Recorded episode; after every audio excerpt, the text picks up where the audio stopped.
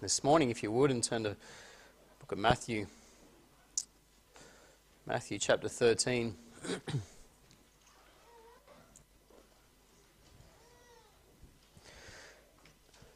Excuse me. Matthew chapter 13, and we're just going to read verse 33, and then we'll have a word of prayer.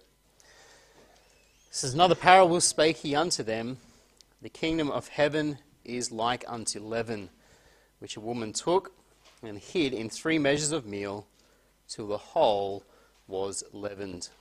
Let's commit our time this morning to the Lord in prayer. Dear Lord and Heavenly Father, we once more thank you for the opportunity of being here this morning.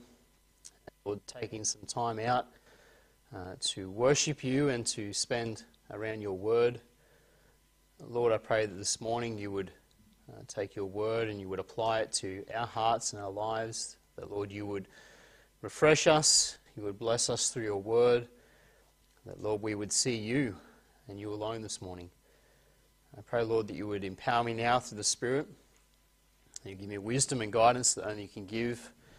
And that would be your words and your thoughts. We pray these things, Lord, in Jesus' name. Amen. As we said last time, uh, of course, we're looking at the parables on Sunday mornings. As we said last time, um, we've come now to some of our Lord's parables concerning the kingdom of heaven. And these uh, particular parables are some of the most difficult ones to understand.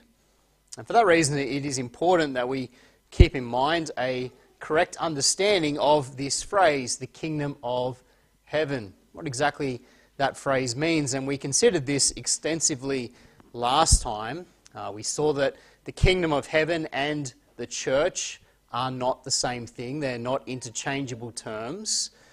The church is definitely part of the kingdom, but the kingdom extends past the end of this church age. You know, the kingdom of heaven, as we said, is a spiritual kingdom in the hearts of men, beginning when Christ, of course, died on the cross for our sins, and it will continue until his second coming. And so it is important to keep in mind that these kingdom parables are not primarily about the church. And if we can keep that in mind, hopefully, Lord willing, we'll gain a proper understanding of them as we go through. They definitely have application for the church, for us as believers, but they're about the kingdom as a whole, as a whole time period. Last time we considered the parable similitude that's found in verse 31 and 32, which Tim read for us. It says in verse 31 Another parable put he forth unto them, saying, The kingdom of heaven is like to a grain of mustard seed, which a man took and sowed in his field, which indeed is the least of all seeds, but when it is grown, it is the greatest among herbs, and becometh a tree, so the birds of the air come and lodge in the branches thereof. So we looked at this particular parable similitude last time where Christ likens the kingdom to a grain of mustard seed. And we saw that this parable really is a prophecy, a prophecy that we can look back and see fulfilled. You know, Christ declares the truth that the kingdom of heaven will have a very small, insignificant beginning, like a grain of mustard seed, and yet it will grow into a large and healthy tree, a large and healthy kingdom. And we saw that fulfilled, of course, with the disciples in the upper room when the Holy Spirit came upon them and the, the church age begins, the, the kingdom begins, that spiritual kingdom. And indeed, it has spread, it has grown all over the world. We today are part of this spiritual kingdom as the Holy Spirit dwells in our hearts if we know the Lord as our Saviour. And so we considered that mustard seed parable last time, and this morning now we come to the parable found in verse 33. Another parable spake he unto them The kingdom of heaven is like unto leaven, which a woman took and hid in three measures of meal till the whole was leavened. Now, this parable is closely related to the parable concerning the mustard seed. They have similar meanings, as we'll see uh, this morning. It's found twice in the scriptures. It's found here in Matthew chapter 13 and also over in Luke chapter 13. So let's just turn over there and read uh, Luke's account. Excuse me. Uh, in Luke 13 and verse 20. We'll start back in verse 18 because in verse 18 it says, Then said he, Unto what is the kingdom of God like, and whereunto shall I resemble it? It is like a grain of mustard seed, which a man took and cast into his garden, and it grew and waxed a great tree, and the fowls of the air lodged in the branches of it. And again he said, he said Whereunto shall I liken the kingdom of God? It is like leaven, which a woman took and hid in three measures of meal, till the whole was leavened. So again, here in Luke chapter 13, we see uh, these same two parables together. Okay, the mustard seed, followed quickly by this parable concerning, um, as, we'll, as we see this morning, this leaven, this idea of leaven. And so they, they're closely related to one another. I think it's also important to note as we begin this morning that, like the parable of the mustard seed, this parable is one of considerable controversy again among the commentators. Now, the commentators again cannot agree on interpretation. They are divided into two camps. There are those who say that this parable speaks about the iniquity that will enter into the kingdom, and then there are those who say that it speaks about the influence of the kingdom. And so, just like we saw with the mustard seed, there is these two camps one that holds it to be negative, and the other that sees it to be a positive uh, parable. And so, in order for us to arrive this morning at a biblical understanding of the parable, we need to start off by considering this idea of the leaven. That's our first point this morning the leaven. Let's consider this idea of the leaven. Verse 33 again there. It says, Another parable spake he unto them, The kingdom of heaven is like unto leaven. It's very clear, isn't it? Our Lord says here, He says, The kingdom of heaven is like unto leaven. And so, in order to understand this parable, we need to understand this idea of leaven, don't we? We need to understand what Christ is speaking about here. What's the image that he's giving us? And how one views the leaven will determine how you interpret the parable. Okay, so it all hinges on this point. It all hinges on how you view this image of the leaven. And it's here that all the controversy is found. You see, those who view the parable as a negative or in a negative light, they consider the leaven here to speak of iniquity, to speak of evil, speak of corruption entering in. And to justify this view, they point to the way that leaven is used consistently throughout the Word of God. You know, for instance, let's go to Exodus chapter 12 this morning.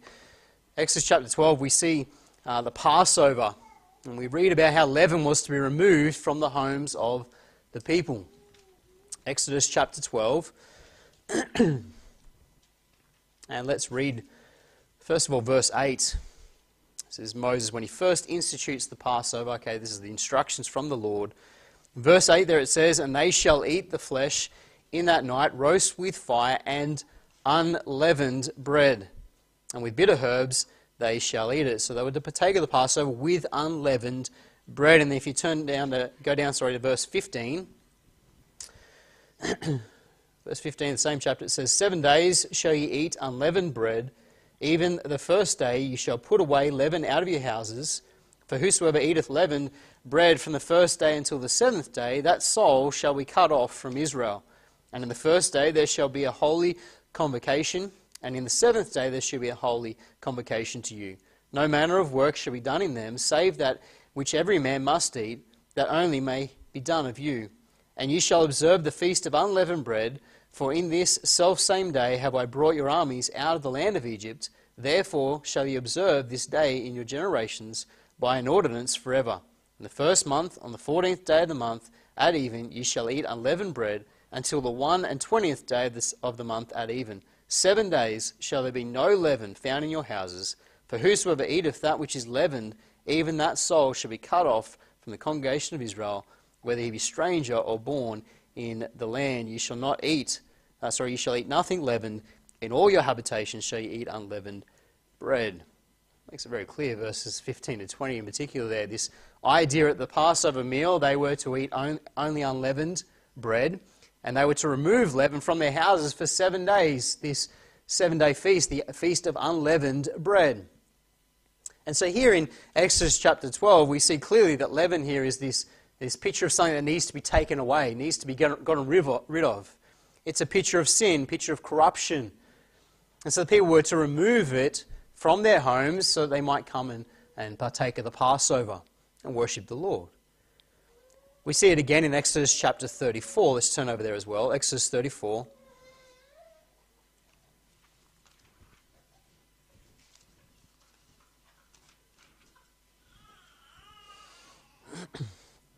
Exodus 34, verse 25, it says, Thou shalt not offer the blood of my sacrifice with leaven, neither shall the sacrifice of the feast of the Passover be left unto the morning.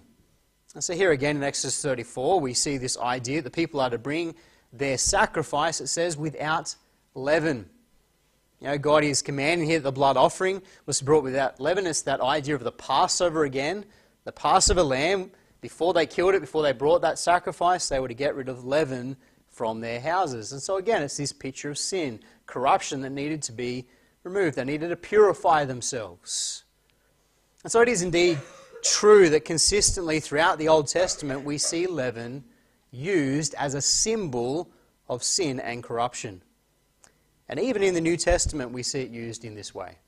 In Matthew chapter 16, Christ uses leaven as a picture of the, the false doctrine of the, the Pharisees. Just turn there, Matthew 16. Matthew chapter 16 and verse 6. It says, Then, then Jesus said unto them, Take heed and beware of the leaven of the Pharisees and of the Sadducees. And they reasoned among themselves, saying, It is because we have taken no bread. When which Jesus perceived, he said unto them, O ye of little faith, why reason ye among yourselves, because ye have not uh, brought no bread? Do ye not yet understand, neither remember the five loaves and the five thousand, and how many baskets ye took up, neither the seven loaves of the four thousand, and how many baskets ye took up? How is it that ye do not understand that I speak it not to you concerning bread, that ye should beware of the leaven of the Pharisees and of the Sadducees? Then understood they how that he bade them not beware of the sorry, bade them not beware of the leaven of bread, but of the doctrine of the Pharisees and of the Sadducees. And so Christ himself, in Matthew chapter 16, he uses leaven as a picture of the false doctrine of the Pharisees and the Sadducees, and he's warning his disciples about the danger it poses and how it will spread, how it causes corruption. So we see Christ himself use it in this way. And then, of course, the Apostle Paul uses it this way as well in 1 Corinthians. Just to turn there, last one. 1 Corinthians chapter 5. Paul uses it as a picture of carnality entering into the church. 1 Corinthians 5 and verse 6. It says, Your glorying is not good. Know ye not that a little leaven leaveneth the whole lump? Purge out therefore the old leaven, that ye may be a new lump, as ye are unleavened. For even Christ, our Passover, is sacrificed for us. Therefore, let us keep the feast, not with old leaven, neither with the leaven of malice and wickedness, but with the unleavened bread of sincerity and truth. So, very clearly here, Paul is using leaven as a picture of carnality entering into the church. And he speaks about here the fact that we are to be pure, we are to be free of leaven, even as our Passover, Christ, is pure. And so it is absolutely true that throughout the Word of God, leaven is a symbol of sin and corruption. It is used in that way. That is true. But the question we must ask ourselves as we come to the parable this morning in Matthew 13 and Luke 13, the question we must ask is is that how Christ is using leaven here? Is that the picture that he's giving us? And you know, many commentators would have us believe that that is the case. However, one commentator rightly pointed out this. He said, The figurative language of Scripture is not so stereotyped that one figure must always stand for one and the same thing. In other words, God's Word is capable of using the same image to represent two completely different truths. Okay? God's Word is capable of changing the image based on the context in which it is used. For instance, let's go to 1 Peter chapter 5. a verse I'm sure we're all very familiar with. 1 Peter chapter 5 and verse 8.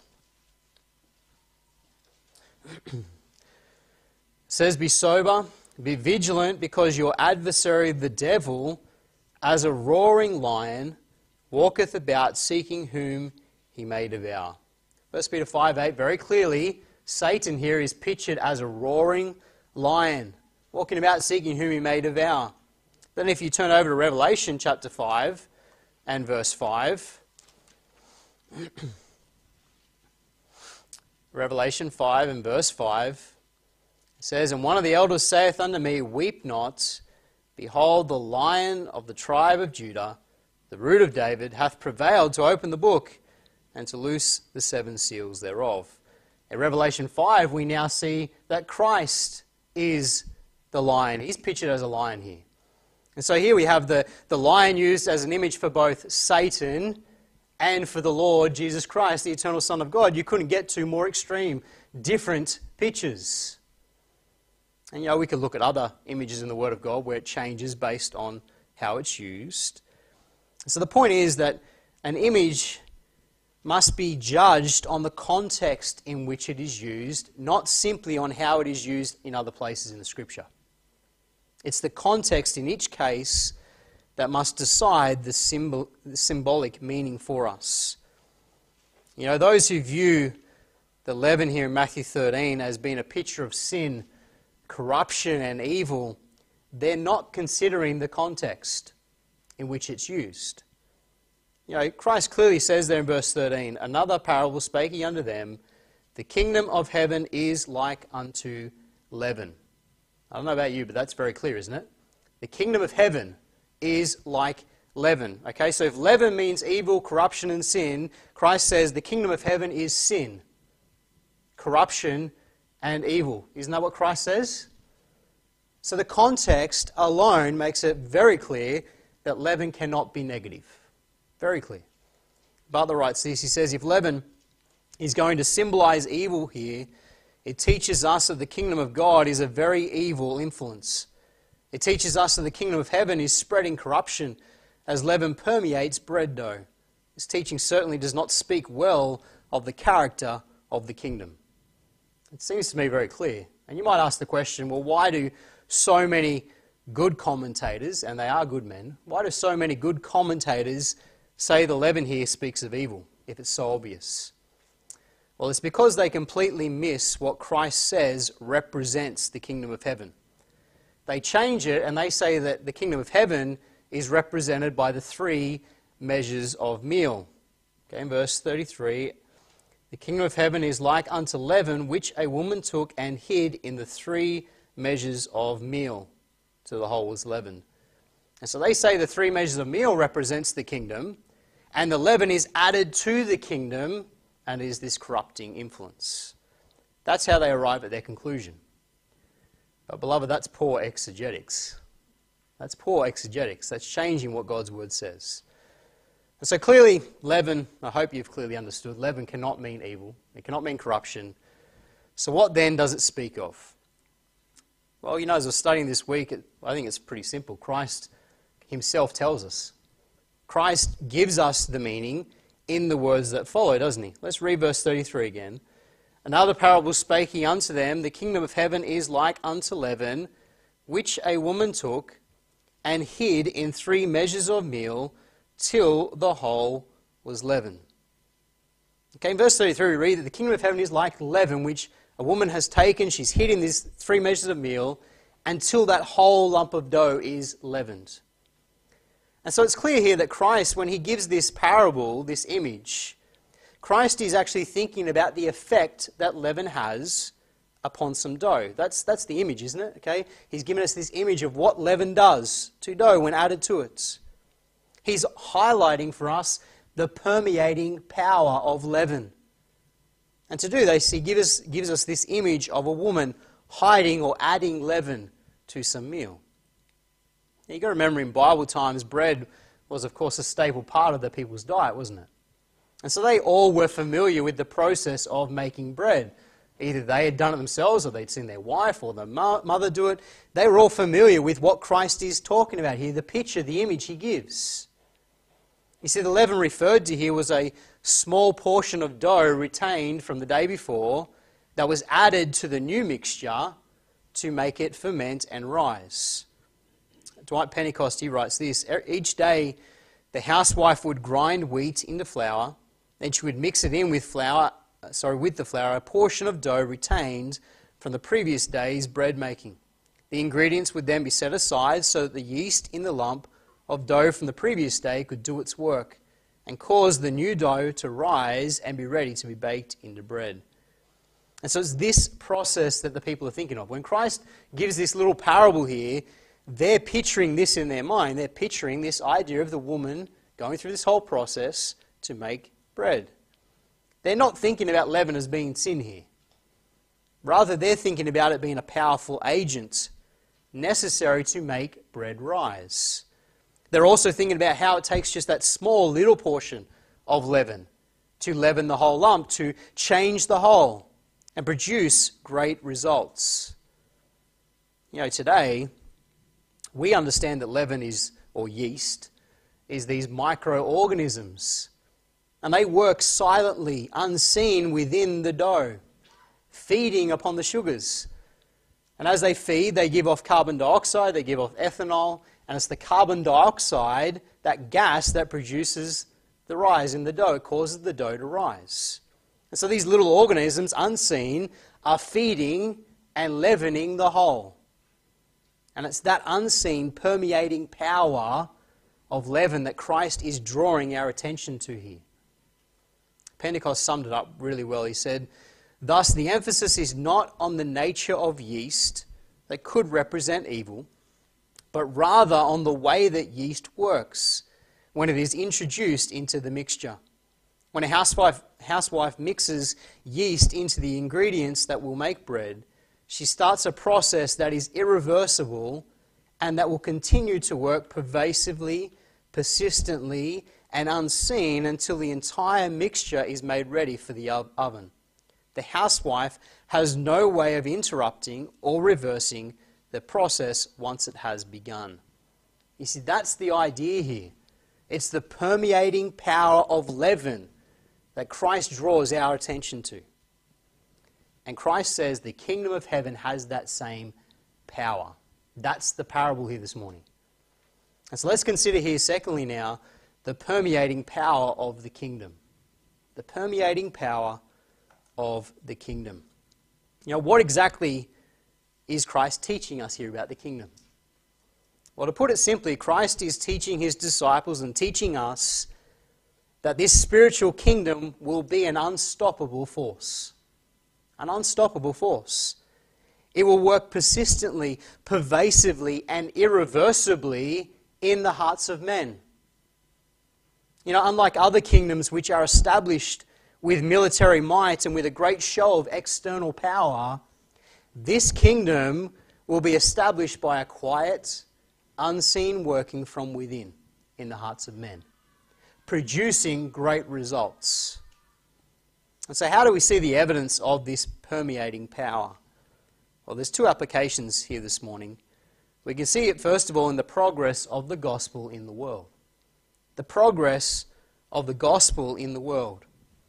You know, this first application is very similar to that of the mustard seed. You know, this idea that from a very small beginning, this small amount of leaven the kingdom has grown and it will continue to grow until, Christ says, the whole is leavened, until it's brought to completion.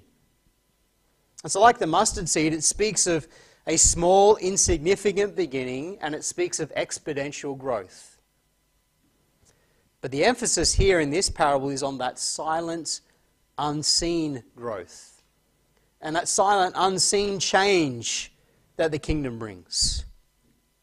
Indeed, it's the gospel message that produces that change. If you want, you could say the kingdom of heaven is pictured by the gospel here this morning. The gospel is like leaven that has been kneaded into the dough of mankind and it has slowly permeated the whole.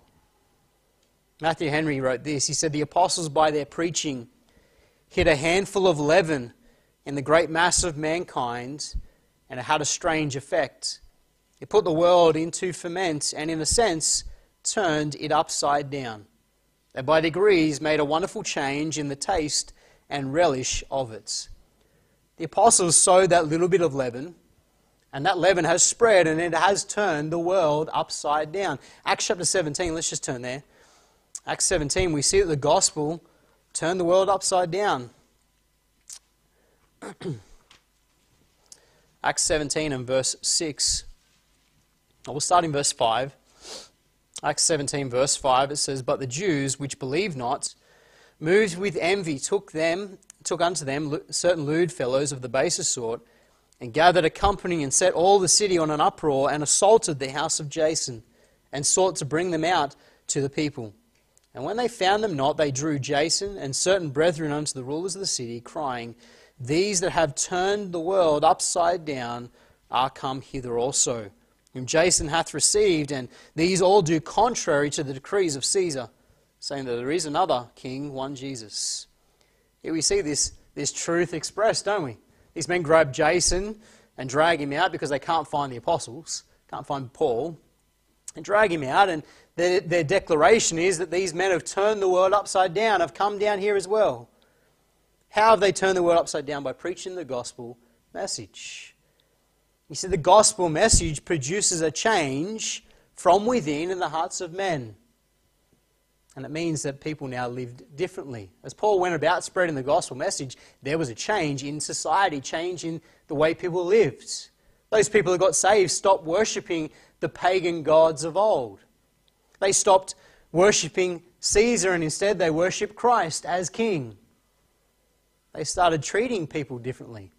You know, instead of returning evil for evil, they returned good for evil. They showed grace, they showed love, they showed mercy. They no longer engaged in the immoral acts of the world. You see, the gospel, little by little as it spread, turned the world upside down. Everywhere it spread, it produced a change. And you know, Satan through the ages has tried to stop that progress, hasn't he? He's tried to halt the, the leaven from leavening the whole. You know, he's attacked the faith. Satan has infiltrated the church with false doctrine down through the centuries.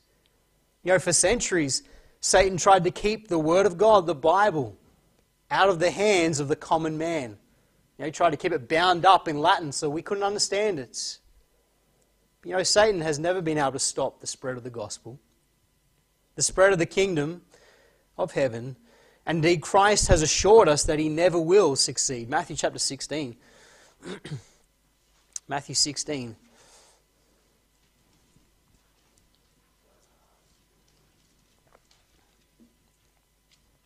Verse 17. I will start in verse 16. It says, And Simon Peter answered and said, Thou art the Christ, the Son of the living God. And Jesus answered and said unto him, Blessed art thou, Simon Barjona. For flesh and blood hath not revealed it unto thee, but my Father which is in heaven. And I say unto thee that thou art Peter, and upon this rock I will build my church, and the gates of hell shall not prevail against it. And I'll give unto thee the king, keys of the kingdom of heaven, and whatsoever thou shalt bind on earth shall be bound in heaven, and whatsoever thou shalt loose on earth shall be loosed in heaven. Now Christ says there in verse 18, he says that the, the gates of hell shall not prevail against it. The forces of Satan can never prevail against the kingdom of heaven. They cannot stop the power of the gospel. Know, Hebrews 4, verse 12, speaks about the power of God's word. Let's turn there. Hebrews 4.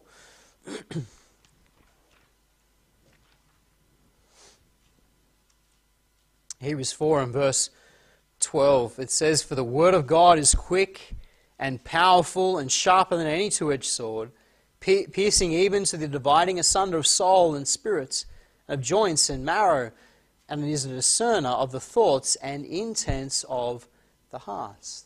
The writer of Hebrews talks about the power of God's word. It's like a two edged sword, piercing into the very heart of man, revealing what a man is like.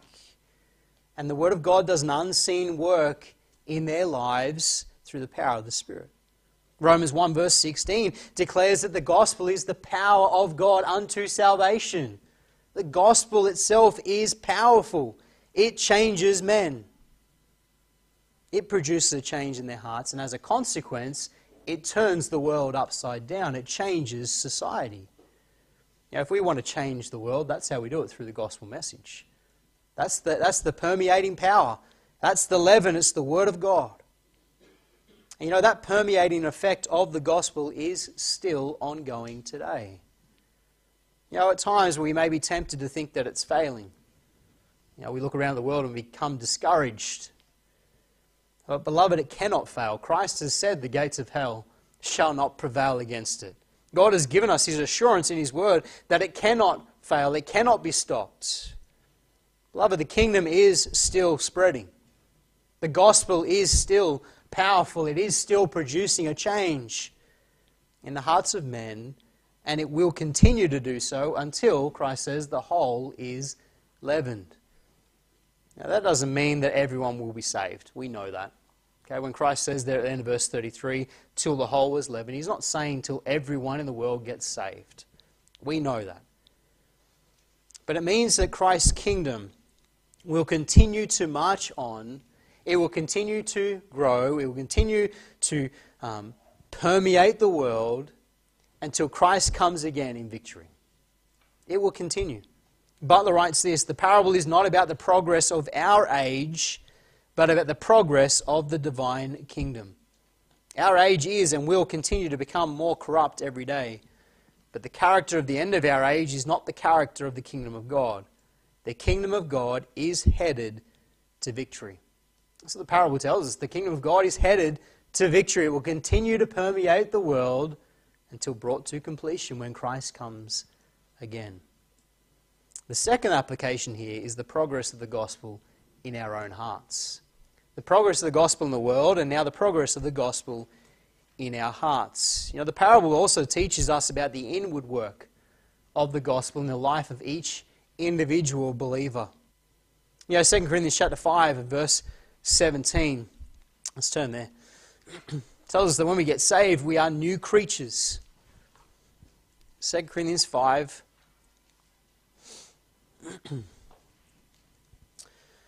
Verse 17, it says, Therefore, if any man be in Christ, he is a new creature. Old things are passed away.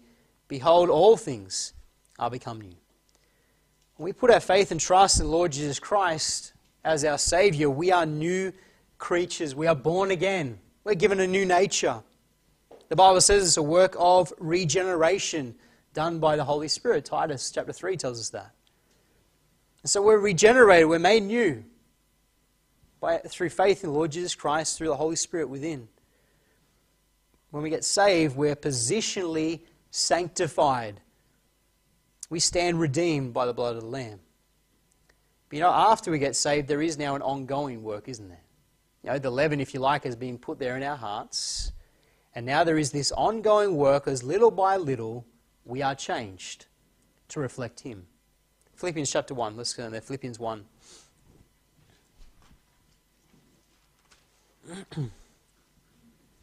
Philippians 1 verse 6.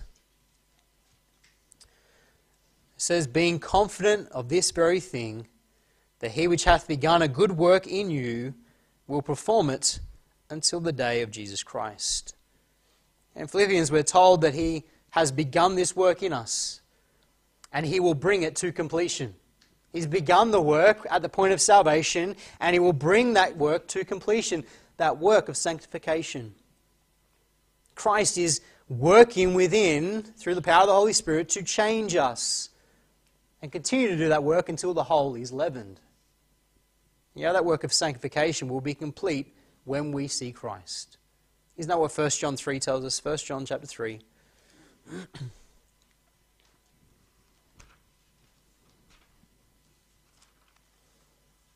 1 John 3 and verse 2.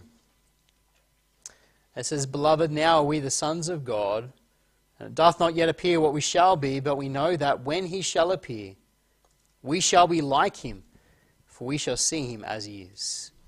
The work of sanctification began when we got saved. It's ongoing in this life, and when we see Christ, we are glorified. That work of sanctification is complete. We will be finally changed to be like Him.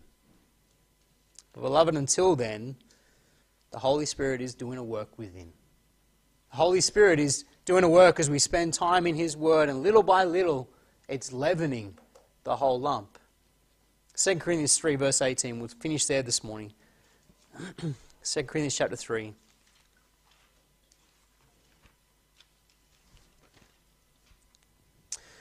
Second Corinthians 3, verse 18 says, But we all, with open face, beholding in a glass the glory of the Lord, are changed into the same image from glory to glory, even as by the Spirit of the Lord. As we spend time in His Word, little by little, the Holy Spirit is changing us from glory to glory, changing us into His image. Beloved, that is the power of the gospel. The power of the Word of God, the power of the kingdom of heaven. It's like leaven, working silently, pervasively, persistently, and irreversibly in the hearts of men. Let's close this morning in a word of prayer. Lord and Heavenly Father, we thank you for your word. And Lord, we thank you for this wonderful parable which gives us this wonderful glimpse of the permeating power of the kingdom. Lord, the gospel message has indeed permeated the world. It has changed the world, it turned the world upside down. And Lord, the gospel message changes each of us when we come to you in faith. And Lord, I pray if there's anybody here this morning who's not saved, that they would realize that that's where they need to begin by accepting you as their Savior. And Lord, for those of us who are saved, may we each day be in your word, in prayer. Lord, little by little, being leavened, being changed to be more like you. We thank you, Lord, for your word. Blessed to our hearts, we pray in Jesus' name.